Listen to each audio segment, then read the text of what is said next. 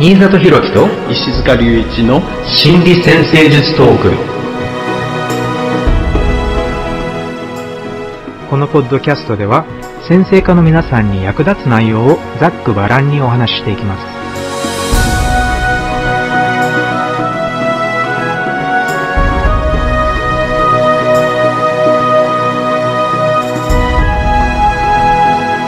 はい皆さんこんにちは。新里博樹ですこんにちは石塚隆一ですよろしくお願いしますよろしくお願いしますはい。では、今回は、えー、ロックハウスの緊張と対策というテーマでお送りしていきたいと思います。はい。ロックハウスというと、仕事と健康ってね、えー、従来の先生術では仕事と健康っていうキーワードが入っているんですけれども、この二つを合わせて考えるっていうことで、職場の環境とか、そして職場の上下関係、職場の同僚との関係、部下や上司との関係、またはお客さんとの関係っていうのも全部含めて、ロックハウスのサービスっていう言葉ともつながっているっていうふうに考えているんですけれども、まあ、でもこれらの環境の中で、やっぱりストレスになる部分も当然ある。そして職場のストレスが体の健康問題につながってくる場合もあるかもしれないっていう意味で、仕事と健康をつなげて考えるっていうことが結構ありますね。はい。で、あと、このサービスっていう言葉について考えるときに、奉仕っていうね、日本語だと奉仕っていう言葉になるんですけれども、文字通り、これはまあ誰かに奉仕するっていう意味、そして実際にこのサービス業であったり、または仕事の中で講習への奉仕っていう形で考えるときにも、ロックハウスを使うんですけれども、この場合は、例えば、公務員の方が講習に奉仕する。または、例えば警察とか、または、軍隊にね、勤めていたりとか、そういう形で国に奉仕するとかってね、そういう意味でも結構ロックハウスが強調されるっていうこともあるんですけれども、あとは、まあ一番よく見るのは、人助けをしたいっていうような感じでね。なので、純粋な奉仕精神、または役に立ちたいっていう気持ちから、そういう人のために何かをするっていうタイプの仕事をするっていう意味でも、やっぱりロックハウスが強調される場合が多いみたいです。はい。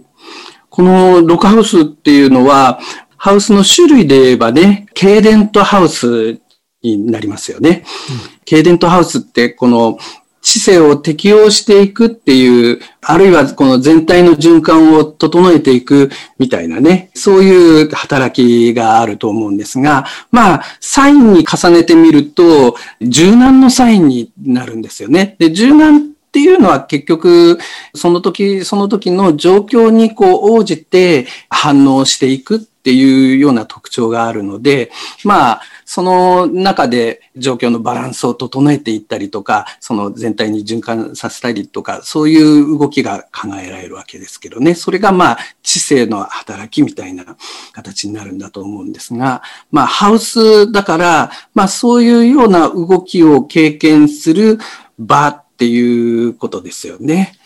まあ、一つ、この奉仕っていうところのテーマも、そういう何か主要な動きがあって、それに対してその力を注いでいくっていうかね、知恵をこう使ったりとかね、まあ力を加えたりとかしながら、こう全体のバランスを整えていく力、まあ支えになっていくみたいな感じのイメージで考えられるんじゃないかなって気がしています。この、まあ、ケイデントハウスがいろいろな知識とか知恵っていうのと関わっているっていうのが結構重要なポイントかなって思うんですけれども、では、ロックハウスに関して、ロックハウスに特定できる、え知恵の活用の仕方、またはロックハウスに関する私たちが得る、ロックハウスの領域で得る学びっていうものはどういうものがあるのかどうかって考えるのも面白いんじゃないかと思います。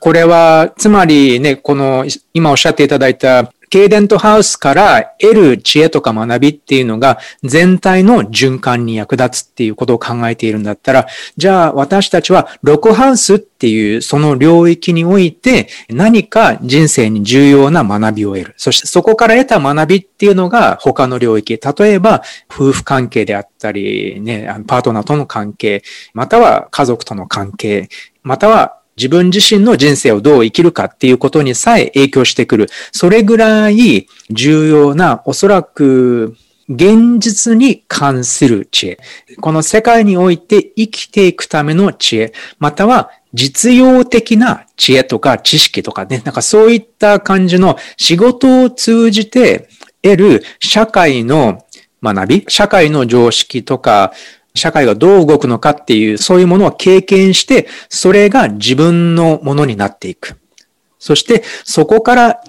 まあ、苦労とかをね、いろいろ重ねて、失敗も多分いろいろ重ねて、何年も何年もかけて得ていく、身につけていった知恵や知識が、今度は、じゃあ、その他のいろいろなハウスの領域において、自分のものとして活用できるようになってくるっていうふうに考えられるんじゃないかなって思います。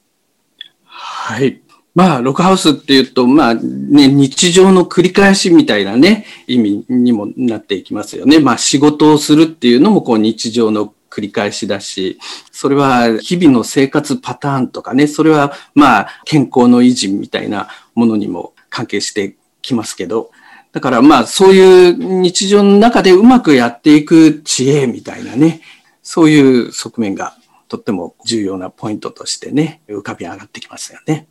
うん。で、この領域において、では、出生図のロクハウスに強い緊張を持っている場合は、じゃあ、どこでそれが、こういった現実的な学びのプロセスが、例えば、まあ、苦労を伴うものになっていくのか。で、なぜその領域にそういう緊張が存在するのかっていうようなこと、そしてそれはどのように表現されるのかっていうことも含めて、まあ、皆さんから今回いただいたご質問、ご相談を通じて、えもう少しこのロコハウスの領域の緊張とその対策についてお話ししていきたいと思います。はい。では、一つ目の質問です。石塚先生、新里先生、こんにちは。いつも深い学びの機会をいただきありがとうございます。今回はロクハウスの緊張ということでご相談させていただきます。私は IC にコンジャンクションのお羊座の太陽があります。そして月は、え乙女座 Q ハウスにあります。そして、え月は冥王星とコンジャンクションです。ロクハウスには火星と土星がコンジャンクションで在住しております。えー、ロクハウスに火星と土星のコンジャンクションがあるそうです。そして向かい側の12ハウスに海王星がオポジションを取っています。なのでね、じゃあ、ロクハウス内の火星土星に反対側に12ハウスが180度の位置に位置しているそうです。私は結婚前は看護師として働き、結婚後は退職して子育てをしながら自宅で料理教室などを主催したり、健康に関して学びを続けながら、それを仕事に結びつけてまいりました。また、現在は自宅サロンを開業して、同じく健康をお手伝いする仕事、マッサージやヒーリング関係の施術をしております。最近では先生術のカウンセリングも少しずつ提供させていただけるようになりました。私の現在75歳になる母親はとても働き者で、あまり働かなかった父に代わって自宅で美容室をしており、お店も大変繁盛しておりました。そんな母を私はとても尊敬していますが、無意識に母の強い影響を受け、とにかく休むことが苦手でいつも働かなくてはならないような緊張感を感じて生きてきました。ちなみに私のホロスコープには水の星座がゼロです。現在私は自宅サロンを運営していて経営も比較的順調です。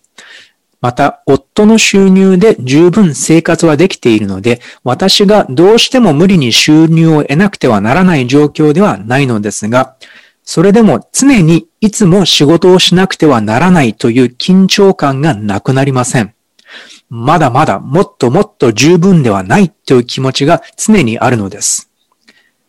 決して悪いことではないと思うのですが、例えば多少施術が続いて体が辛くても無理をして仕事をしてしまうというようなことがあります。特に若い看護師だった頃は今では考えられませんが、熱があっても解熱剤を飲んで夜勤に行ったくらいでした。お客様あっての仕事なので、月によっては収入にムラもあるのですが、例えばあまり仕事が入らない時などでも、なかなかリラックスして気分を変えて楽しめないことがあります。とことん忙しくないと満足できないような感覚があるのです。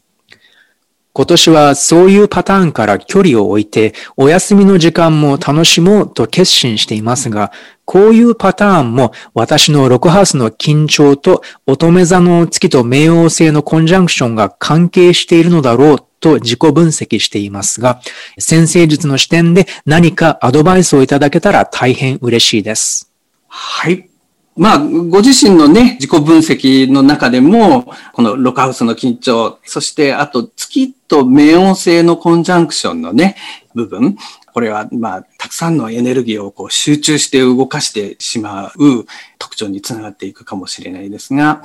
そういう部分との関連みたいな部分もご自覚があるようですが、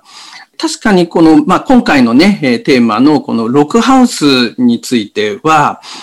先ほどもね、お話が出てきたように、この、ケイデントハウスっていうのは、何かの状態に応えてこう、動く知恵とか、そういうのをこう応用していくっていうテーマがあるんですが、ただ、その、自分自身でね、しっかりした焦点を持ちにくいところもあるかもしれないんですよね。だから、このロックハウスのテーマ、全般的にね、その全体の中でどういうふうに役立っていくんだろうかとか、そういう部分をこう、しっかり意識していかないと、その部分だけでね、まあ、それこそ、この仕事のための仕事みたいな形でね、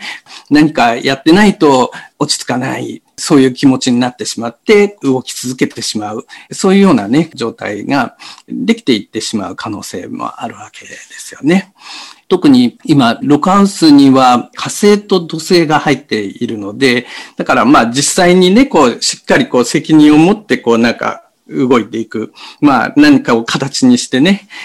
エネルギーが動いている実感みたいなのがね、ないと、まあ落ち着かなくなってしまうっていうところも、そういうことにも関連しているのかもしれないですよね。だから、まあ、どっかで少し休みの時間みたいなのをこう意識的に作りながら、その中で自分の全体の中でね、そういう作業っていうのは、まあ仕事っていうのはどんな風にね、こう役立っているんだろうか。まあそういうところをこうじっくりと感じてみる。そういう時間を作っていくといいのかもしれません。それで、おそらくそのそういう時にヒントになるのは、心理先生術ではね、そういうような行動パターンっていうのができてくる、その人生のこの長い時間のね、えー、流れの中でできてくる、そういう様子を振り返るね、道具になると思うんですが、この場合、多分、北半球、西半球がね、えー、ちょっと強調されているチャートなので、だから、どこかで幼少期に何かね、自分を後回しにしながら何かの状況に向けて一生懸命動いていく。そういう行動パターンを作っていったのかもしれないんですよね。で、それはちっちゃい頃のその状況の中では一つね、えー、重要な目的を果たしていたかもしれない。全体の中の目的をね、こうしっかり果たしていたかもしれないんですが、その中での今ね、行動パターンっていうのが、その仕事をするっていうところだけ強く残りながら、より大きなその全体の中との関係みたいな、人生の他の部分との関係みたいなところの連携っていうのが、その自分の中でも確かめづらくなってしまっているのかもしれないですよね。だから改めてもしかしたらこう、ゆっくり時間を取りながら、あの、そういうところを考えてみると、より自分の中でのその充実をするね、方向性みたいなのが見えてくるのかもしれないな、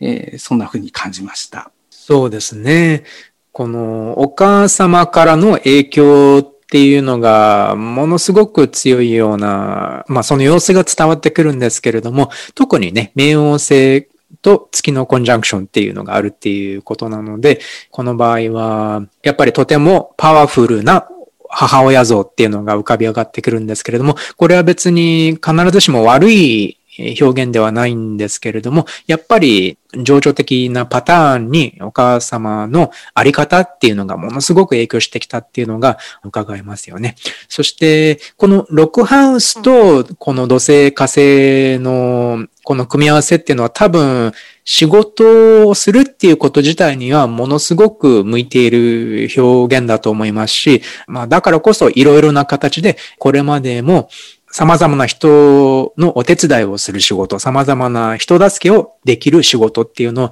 えー、ね、しっかりなさってこられたんだと思います。ただ、やっぱり今、石塚先生がおっしゃっていただいたような、その他の仕事でない領域に関しては、どういう風になるのかっていうことを考えるときに、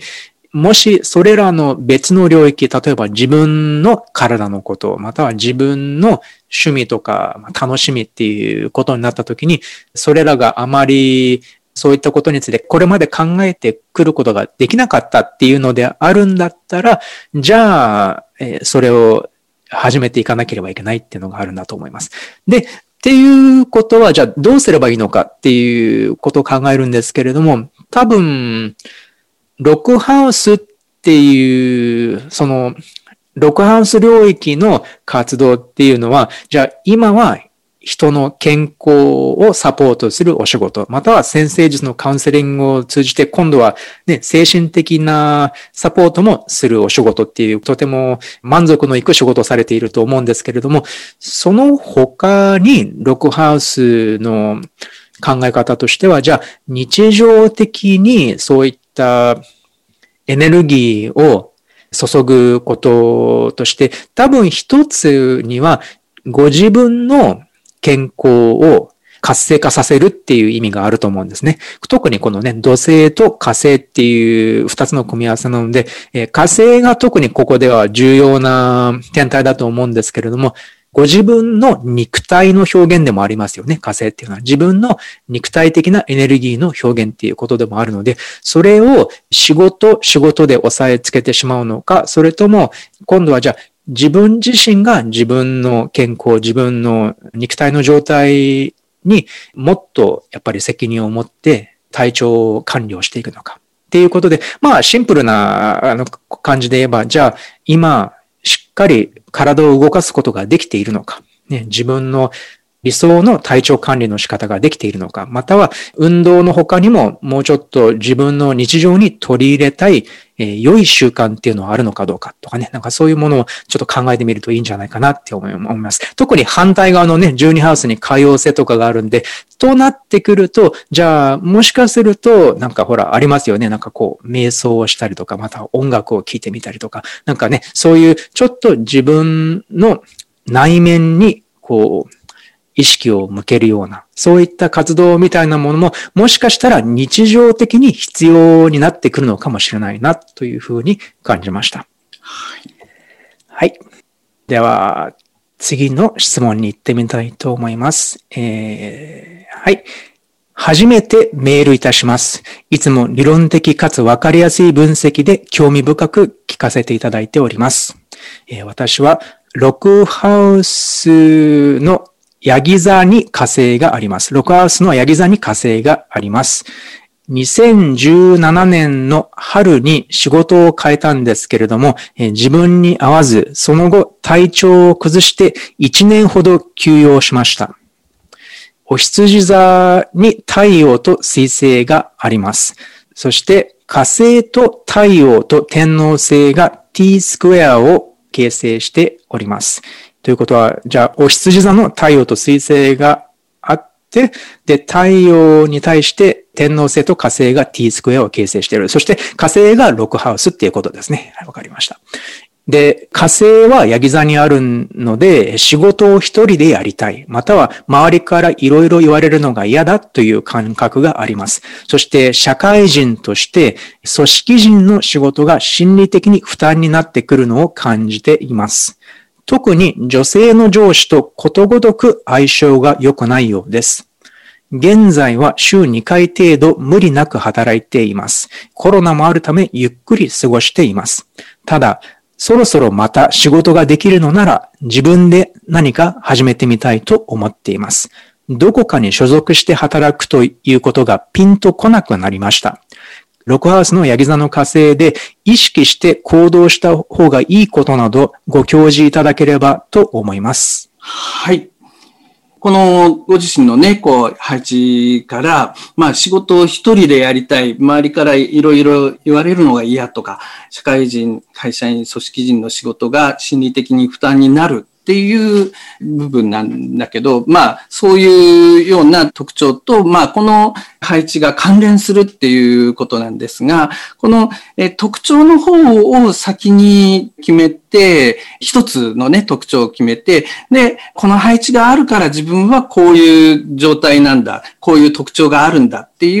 うふうな発想は、なるべくしない方がいいんじゃないかなと思うんですね。まあ、それは特徴の方を先に決めて、で、それをこう自分にこう押し付けてしまうことになるかもしれないっていうところでですね。えー、象徴っていうのはまあいろいろな可能性があるので、だからまあその象徴のテーマをある特定の特徴として経験し続ける必要はないんですよね。で、それは特に、まあ、その状態の中に、まあ、不満な状態がある場合は、特にその不満なままその状態を固定してしまうようなね、あの、それを納得して固定してしまうような、まあ、自分にとって良くない状態を維持する力としてね、こう、そのホロスコープの象徴が働いてしまうかもしれないっていうことですね。まあ、それでも、だから、この配置とこの特徴が関係しているっていうふうに考えるのは一つホロスコープを利用していくときには重要なポイントで、で、そこでじゃあ象徴がこういろいろな働き方がある中で、じゃあそれをどんなふうに動かしたらより自分らしい充実が深まっていくだろうか。そういうようなね、部分を考えていく。そういう道具にしていくといいと思うんですよね。で、じゃあ、その、あるね、特定の特徴に結びついているっていうふうに考えたときに、それは、あの、おそらく、その、過去にね、これまでの人生の中で、いろんな状況の中で、特にその時のその環境の中で、ある行動パターン、こういうふうに動いた方が自分の特徴っていうのはうまく動かしやすくなるなっていうことを感じながら、その動き方を選んでいる。そういうふうに自覚してみると、また考えるきっかけができるんじゃないかなと。で、少なくとも過去のある時期ね、何らかの理由があって、まあ、そういうような動かし方を選んでいっているかもしれない。だけど、もしかしたらね、その中で、今の環境の中で、その選んだ行動パターンがね、うまく動く部分もあるかもしれないし、まあ、それがこう不満につながるところもあるかもしれない。で不満につながるところがあれば、じゃあ、もしかしたらね、人間ってどんどん成長していって、その状況もいろいろこう対処する力っていうのをつけていくので、その矛盾に対してね、いろいろなこう解決方法っていうのをこう身につけているかもしれないんですよね。どんな風にね、工夫ができるかなっていうところをこう考えていけるといいと思うんですよね。特にこのホロスコープの中では、特に女性の上司とことごとく相性が良くないっていうお話ですが、このホロスコープ自体がね、全体のバランスとしては、南側、そしてまあ、西側にも結構寄ってるのかな。だから、その自分自身の内面の満足とかね、それらをこう、まあ後回しにしながら最初の行動パターンをこう選んでいってるね、様子っていうのがあるかもしれない。まあ、それが今のね、感覚につながっているところがあるかもしれないんですよね。そういう部分をね、ちょっと振り返りながら、今は環境が変わりながら、自分自身をよりしっかりね、こう表現をしていくことができる。あるいは状況に合わせながらもしっかりね、表現をしていくことができるようになっているっていうところをこう、まあ、意識を向けていけるというのかもしれませんね。うん、そうだよね。まあ、状況にどういうふうに、じゃあ、より柔軟に対処していく生き方を覚えていくのかっていうのがもしかしたらね、ロックハウスの火星の一つの試練なのかもしれないんですけれども、ただ、このホロスコープはものすごく特徴のあるホロスコープですよね。特にこの火星と太陽のスクエア、しかも太陽がお羊座にあるっていうことで、この火星のエネルギーっていうのが二重に強調されているっていうこと。そしてさらに t スクエアって書いているので、あるので、その二つの天体にさらに天王星が90度か180度を形成しているっていうことになる。なので、これは、つまり火星の激化だし、お羊座の太陽の欲求、つまり、まあね、重要な存在でありたい、または一番でありたいっていうね、そういうエネルギーの激化でもあるので、だから、このホロスコープが持っているエネルギーっていうのは、とにかくじゃあ、自分のことをおそらく認めてほしい。ね、自分の重要さを認めてほしいと思うし、存分に力を発揮して、しかもそれを周囲に認めてもらいたいっていう、その欲求がものすごく強くあるわけだと思うんです。なので、これっていうのは実はあまり女性的なエネルギーではないんですね。なので、もし、だから女性の上司がいて、で、その女性の上司が、いや、もっとあなたは周囲とうまくやらないととかなんかね、もうちょっとだから周囲と調和を求めるような感じでいろいろ言ってきたとしたら、それは多分なかなか受け入れがたいとして感じるかもしれない。で、あとはね、ももちろん、あのこういうふうに女性の上司と相性が良くないっていうふうに感じているんだったら、やっぱり心理先生術では、じゃあ母親との関係にそれが関係しているのかどうかっていうふうに考えるっていうことも当然あると思うんですけれども、まあ今回ロックハウスの配置からだとそこまでわからないんだけど、でももしかしたらそういう一面もあるのかもしれない。ただ、このね、太陽、火星、天皇星がしかもお羊座関連、ヤギ座関連であるっていうのをこう読んだときに、あ、なんかものすごく鋭利な、ね、なんかこう鋭い、なんかナイフみたいなような、そういう、なんかね、強さでもあり、鋭さでもあるっていうエネルギーを持っているなって感じたので、だから、これは本当に使い方をよく知らなければいけない。で、そのエネルギーで人を攻撃してしまうと良くないし、だからといって、その怒りを持ったまま我慢して仕事するっていうのも良くない。なので、じゃあ、どこから、じゃあ、その、目上の人とか、そういうコントロールされることに関する怒りっていうのが起因しているのかっていうふうに考えるっていうことも必要なのかもしれない。で、その負担とかっていうのがだんだん和らげるようになるためには、おそらく自分自身のその怒りのなんか元みたいなもの、ね、そういったルーツにある経験みたいなのをもうちょっと掘り下げていく必要もあるのかもしれない。多分、周囲から自分の力を認められるっていう経験さえあれば、周囲との関係の問題っていうのは解消されるんじゃないかなっていうふうに思うんです。そしたら今度はこの力、このね、ものすごいこの太陽火星天皇星の力っていうのはリーダーシップみたいなものに変わる潜在能力を秘めていると思うんです。なので、まあね、今の関係を難しくしていることがあるからといって、じゃあ、自分だけで何かしようとする。それでも結局、ロクハウスの人間関係っていうのはなくならないんですよね。今度はだから上司とかいないけれども、多分まあ今度はじゃあクライアントとかね、自分でお客さんを手に入れなきゃいけないっていうこともあるので、だから今度はだからそのお客さんとの関係っていうところで、そのエネルギーが試練を与えられる時が必ず来ると思うんです。なので、どういうふうな感じで今嫌だっていう気持ちが湧き起こってくるのかについて、えー、もうちょっとと自問してみるっていうのも有意義なのかなっていうふうに思いました。そうですね。ヤギの火星っていうのは、まあ、基本的にそういう集団とか組織とかね、そういう動きの中でね、しっかり成果、結果を上げていく、そういうエネルギーでもあるし、太陽天皇星がそこに一緒に関わってくれば、まあ、これをこう、うまく活かしていくと、一人でやるにしても、集団、組織の中でやるにしても、とっても強いリーダーシップみたいなね、ところに育っていく、成長していく、そういう潜在性がね、とっても感じられますよね。うんなので、まあ、強いポテンシャルだと考えて、ね、ちょっと考えてみてほしいなと思います。はい。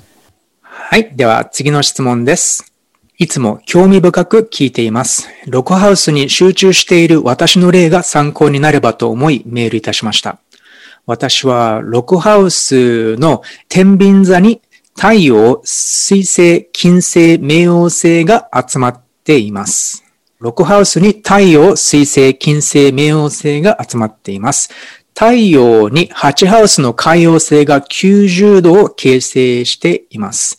あと、水星には12ハウスの木星が180度を形成しています。もういくつかね、えっと、ソフトアスペクトがあるみたいですけれども、そっちはちょっと省略します。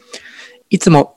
福利、公正などの制度が整っているという理由で、大企業の非正規社員として働くのですが、定期的に転職をします。今まで長くて約4年でした。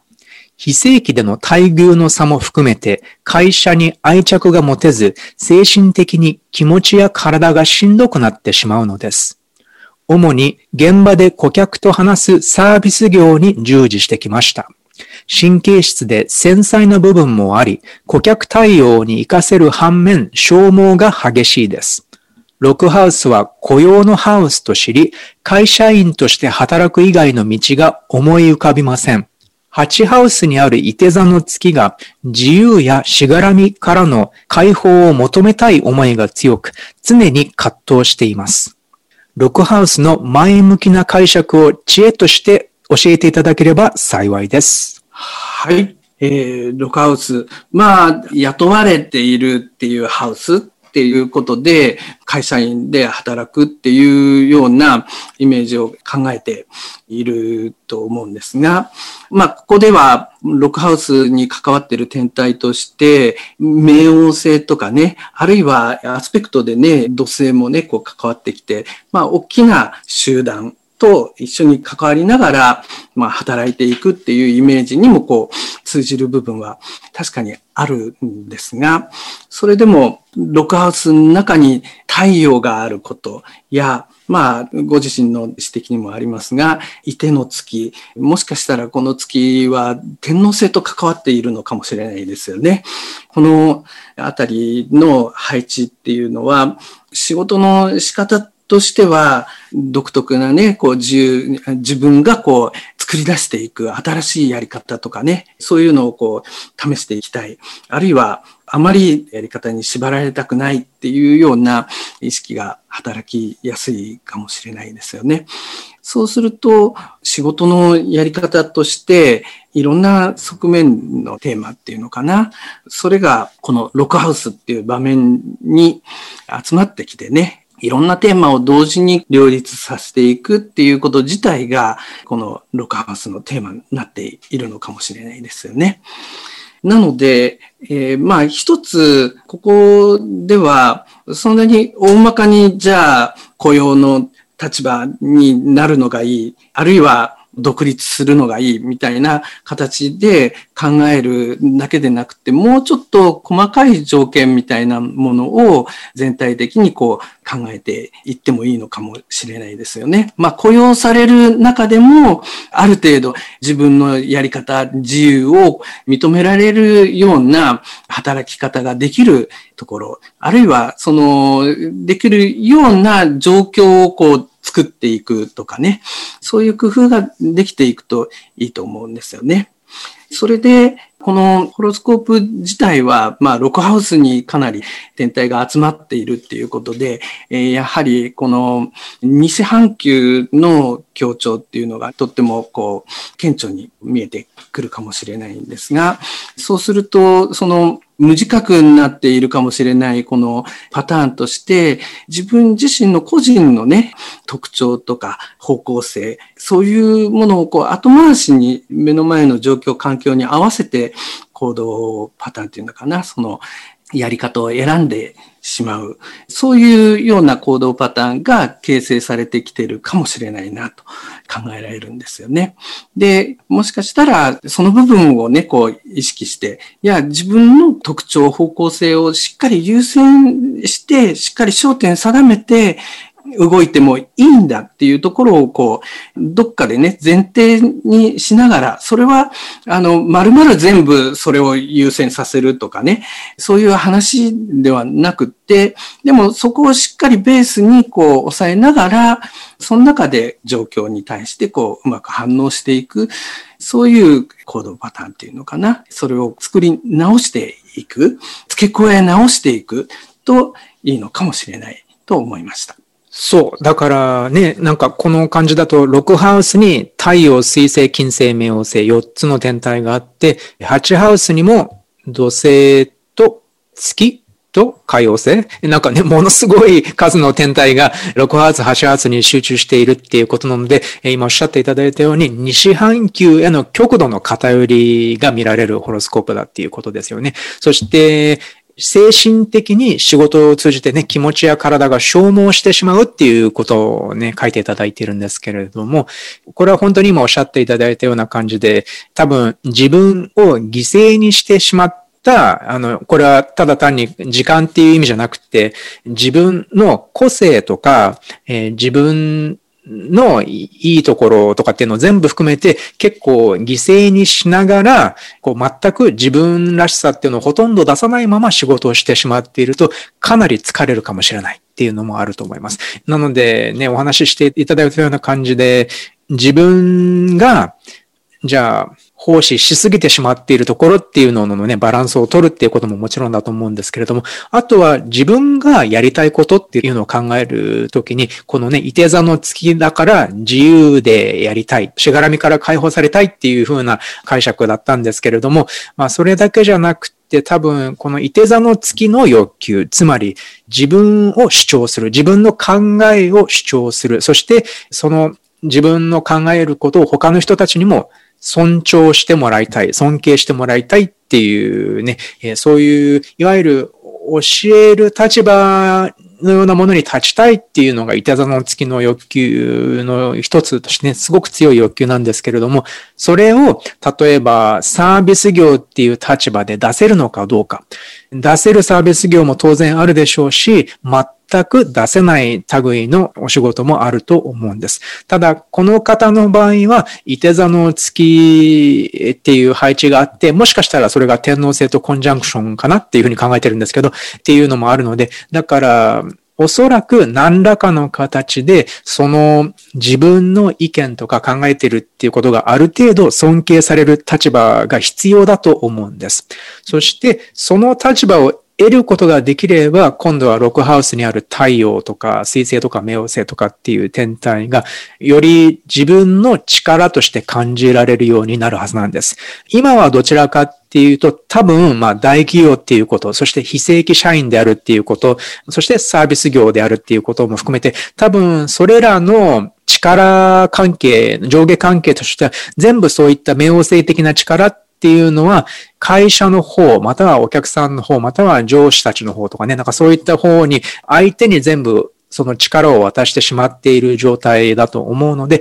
だとすると、やはり疲れてしまう。ね、全く自分の情緒的欲求が満たされないっていうことにもなっちゃうから。だから、じゃあその状況をもうちょっと良くするにはどうすればいいのかって考えたときに、じゃあどうやったら自分の考えが尊重されるような立場を得ることができるのか。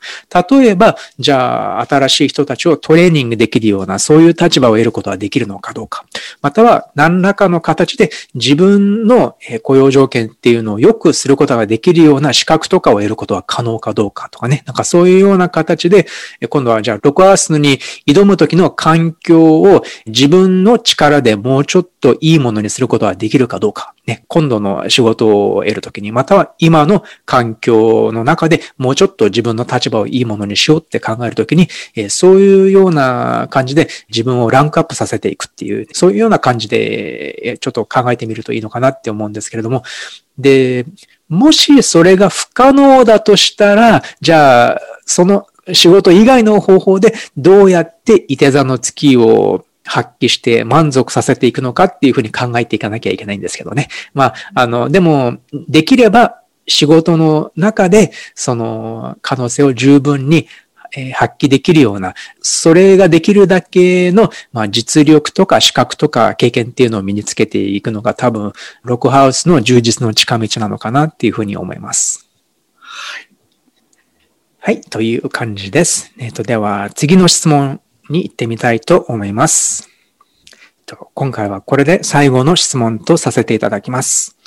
ポッドキャスト拝聴させていただき、大変学ばせていただいております。ロクハウスの緊張についてご相談させてください。えー、私の配置は、ロクハウスに太陽があって、えー、いて座29度。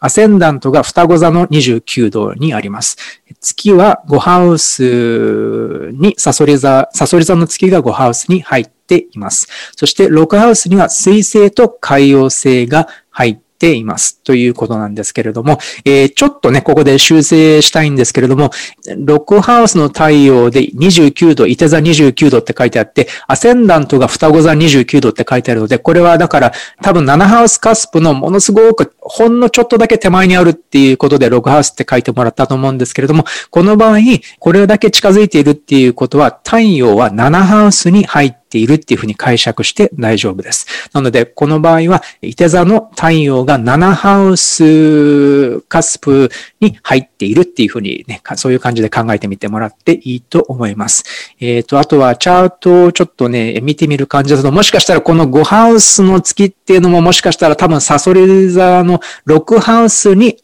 入り込んでいる月っていう感じでいいんじゃないかなっていうふうに考えているので、だからもしかしたら、え6ハウスの月、7ハウスの太陽、そして6ハウスの水星海洋星でいいんじゃないかなというふうに思いました。はい。じゃあ、あの、ご相談の内容です。健康状態はおおむね良好。そしてこれまでに大きな病気や大怪我もしたことはありません。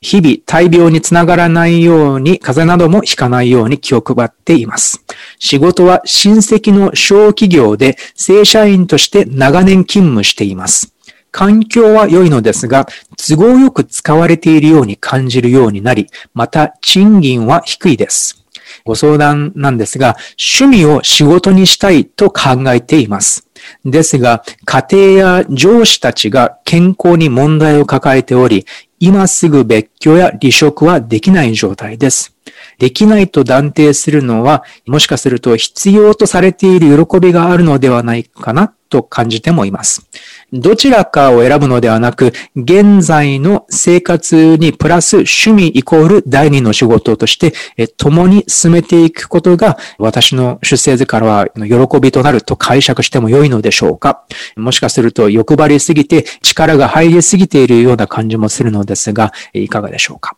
よろしくお願いします。はい。えっ、と、ホロスコープから仕事を考えるときにですね、まあ今日はね、ロックハウスの状態について考えてるんですが、それと、まあ、とっても重要になる部分で MC のね、状態っていうのもこう考えられるんですけどね。この MC が魚なんですよね。で、魚っていうのは、まあ、ダブルボディって言って、これは、あの、象徴的に考えたときに、まあ、仕事としていくつかの焦点を同時に追求する、あるいは、まあ、次々といろんな仕事の種類に触れていくっていうところも考えることができるんですが、まあ、そういうところから考えると、まあ、趣味の方の仕事と、まあ、長年続けられてる仕事とね、両方の仕事を追求するっていうのは、とてもこのホロスコープに合っているんではないかなっていう気がします。そして、ロカハウスのね、大部分の部分もいて座になっていて、これもダブルボディっていうところでもあるので、だからまあ日々繰り返す作業の中で二つの側面をこううまくやりくりしていく、そういう部分はホロスコープのそういう特徴と合わせて考えるとね、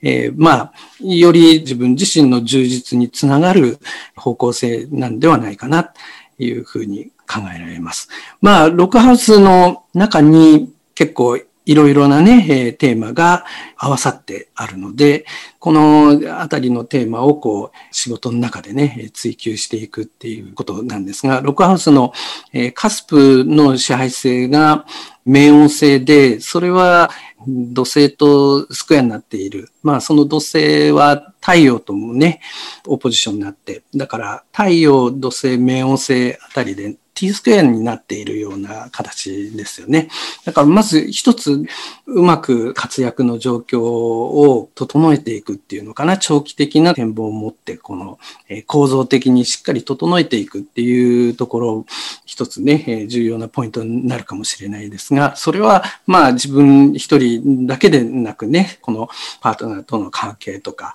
あるいは仕事の状況の中でのいろいろな人々との集団との関係みたいなところでね、まあその中で一つ活躍していくっていうところも大きいテーマになってると思うんですが、でももう一つ、この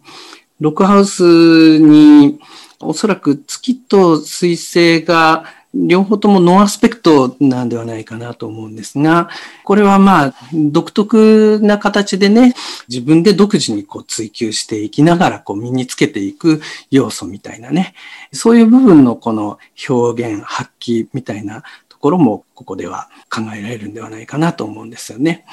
だから、まあ、そういう側面も含めながら、それらをこう自分なりの形でうまく組み合わせた、その日常のパターンっていうのかな。そういうのをこう、組み立てていく。そうすることによって、今よりもさらにね、深い充実につながっていく状況を作っていけるのかもしれませんね。うん、あの、そうですね。さっきちょっと、えっ、ー、と、読まなかったんですけれども、土星がちょうどアセンダントのところに載っているので、だから土星とアセンダントのコンジャンクションがあるっていうことなんですけれども、まあ、これも結構、逆行した土星がアセンダントに乗っているんですね。なので、これが、あの、反対側にある、このね、太陽とか水星とか海洋星とか月とかっていう西側の協調とちょっとバランスをとっているような感じがするんですけれども、なので、えー、このアセンダントの上の土星っていうのは、えー、どちらかっていうと、やっぱり自分をこう抑えて、必要なこと、求められていることを義務として、責任として行うっていう感じがあるんですけど、これって結構このロックハウスに集中したエネルギーと共鳴する配置なんじゃないかなって思うんです。ただ、あの、今回、まあ、読んでいてよかったなと思うのは、ちゃんとご自分の体調管理にはしっかり気をつけているっていうことなので、だからね、自分をこう使い潰してしまうようなことはしない。ただ、その代わりに、やっぱり環境の方から今度は都合よく使われているように感じる。そして、報酬もあの自分の仕事ほどはもらっていないっていう感覚があるっていうことなので、